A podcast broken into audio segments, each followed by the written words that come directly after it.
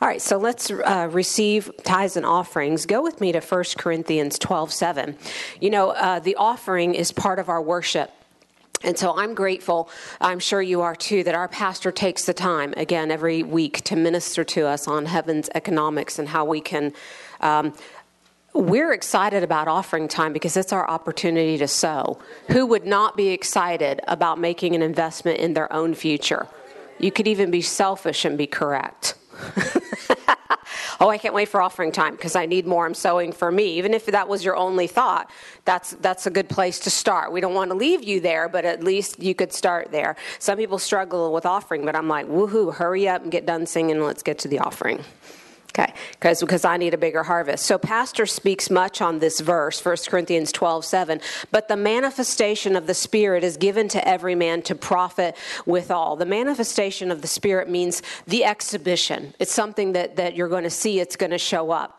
I, I like to say it like this the Holy Spirit shows up and shows out.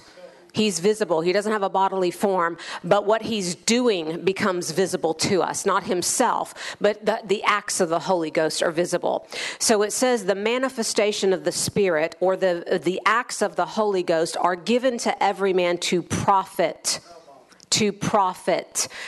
If you're thinking that profit means only money, that's just one small arena. Now, as far as tithes and offerings, that's one of the arenas. But the word withal means in spite of in spite of your lack of education, in spite of the economy, in spite of the taxes, in spite of who's in governmental office, in spite of the wages that your boss has decided to pay you. It means in spite of any circumstance, the manifestation of the Spirit is given to profit every man. But whether we profit or not is up to us or God. Us. You guys are so sharp, quick, rich, and good looking. The manifestation means this the act of disclosing what is secret, unseen, or obscure. How many of you feel like you need the Holy Ghost to show you what you can't see? That's called revelation knowledge. Discovery to the eye or the understanding, the exhibition of anything by clear evidence, display as the manifestation of God's power in creation or redemption. The word profit means to proceed forward. So, although this is an offering message, the manifestation of the Spirit is present when we put faith with our offering to profit us, to move us forward. It's a spiritual transaction if you apply faith. If you put your offering in the bucket as, oh, this is a ritual rule, I just have to do it, and no faith is applied, then you made a business transaction and that doesn't have the manifestation of the Spirit to add profit to you, which is to move you forward. Amen? So the manifestation of the Spirit is present, especially during the offering. Jesus sat at the temple and watched how they brought their offering. Although he could see how much in some cases, he, he took note of how, in what manner, of heart, of mind that they brought that. So the, the, the Spirit of God is always hovering over our giving.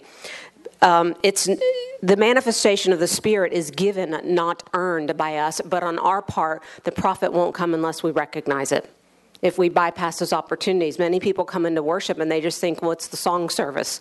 So I'll just show up late, I'll get my coffee, I'll use the bathroom, and if I miss it, it's okay because it was a song service worship took down the walls of Jericho. they were so thick that they ran chariot races on the top of them. Anybody got walls in their life that feel thicker than Jericho?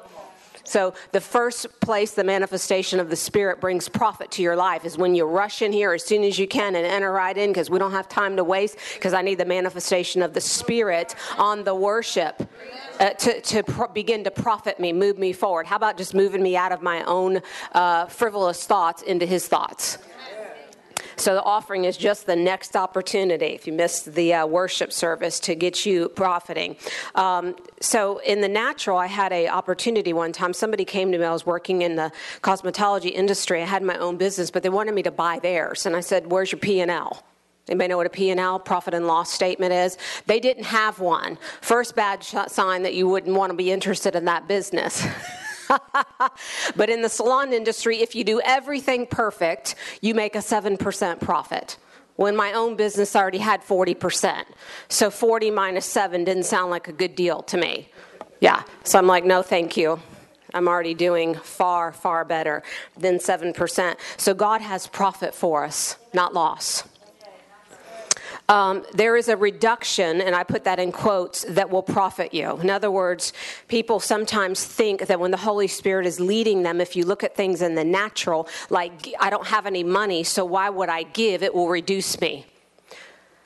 So many times, what appears to be a reduction is actually not a reduction. It's a repositioning that moves you forward. But we want to look at it as in the natural and go, no, that's backwards or that's sideways. So when God took us from Florida to go to Tulsa and we had to sell our home and everything we owned and give away our business to have zero income, start over and have double the expenses, did that seem to be a reduction? But was it? Okay, so we were able to the profit and move forward in that. So when God said your time in Tulsa is up after nine years, and now you're going to go to Chicago, we got to have another time to decide whether we thought that was a reduction or it was the manifestation of the Spirit. I took a fifty thousand dollar loss in pay, and our expenses tripled. Woohoo! Good times ahead. Yeah, that looked like a reduction. And I gave up my business and started in a new uh, arena for minimum wage, $40 an hour to $8.50 an hour. Good times. Yeah.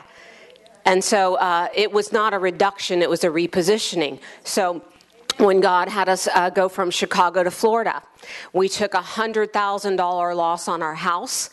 We didn't know anybody, didn't want to move to Florida I am willing and obedient by faith.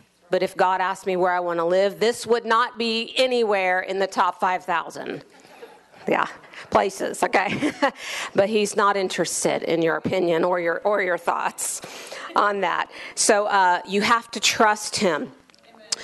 Gideon took 10,000 men, which was all he had, and went out to war against 135,000. And God said, You know what? We need to reduce this amount. It's too many.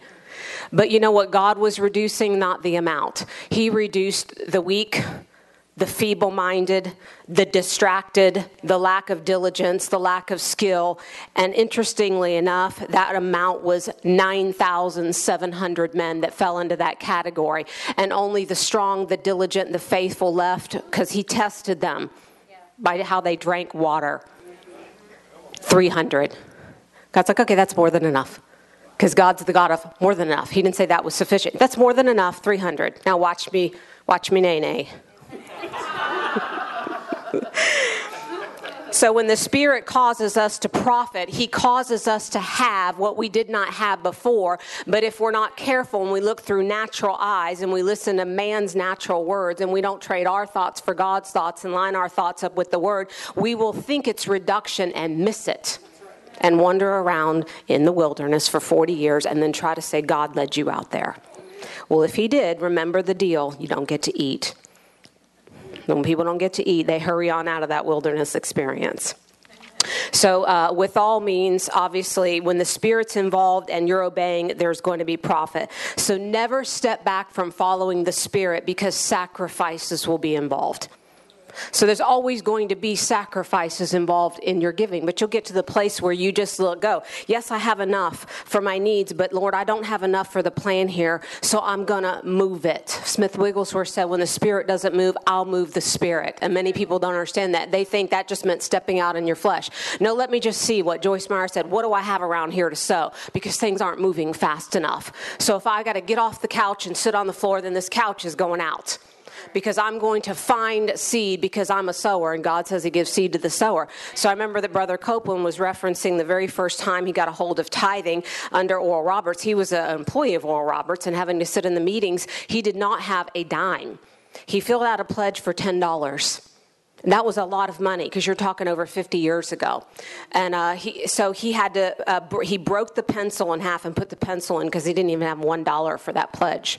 And a woman rushed up to him and said, The Lord told me to give you $10. He said, Give me that. He threw it in there and took the pencil back. And that began, we people like, how does Brother Copeland have what he has today? Just like that. Seed faith. So there's nothing, we can never say, Lord, we don't have enough to give. I'm not even talking about tithes. Tithes are normal. That's what we bring to God. That's His part. That rebukes the devourer. That's part of our covenant. We're talking about bringing our tithes and our offerings. So you always want every Sunday. It's not just special occasions or Christmas or Easter or a missions offering. Every Sunday, Lord, what do, what do I have to offer you? Because everything that I have is from you anyway. So what, what shall I bring today? Amen? All right, so you want to get your offering ready? To bring that before the Lord.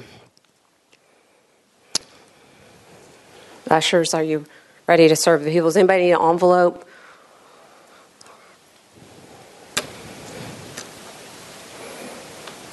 Where's mine? Pastor, do you want to come pray or do you? Hallelujah. Good word, huh? Yeah, amen. Good word.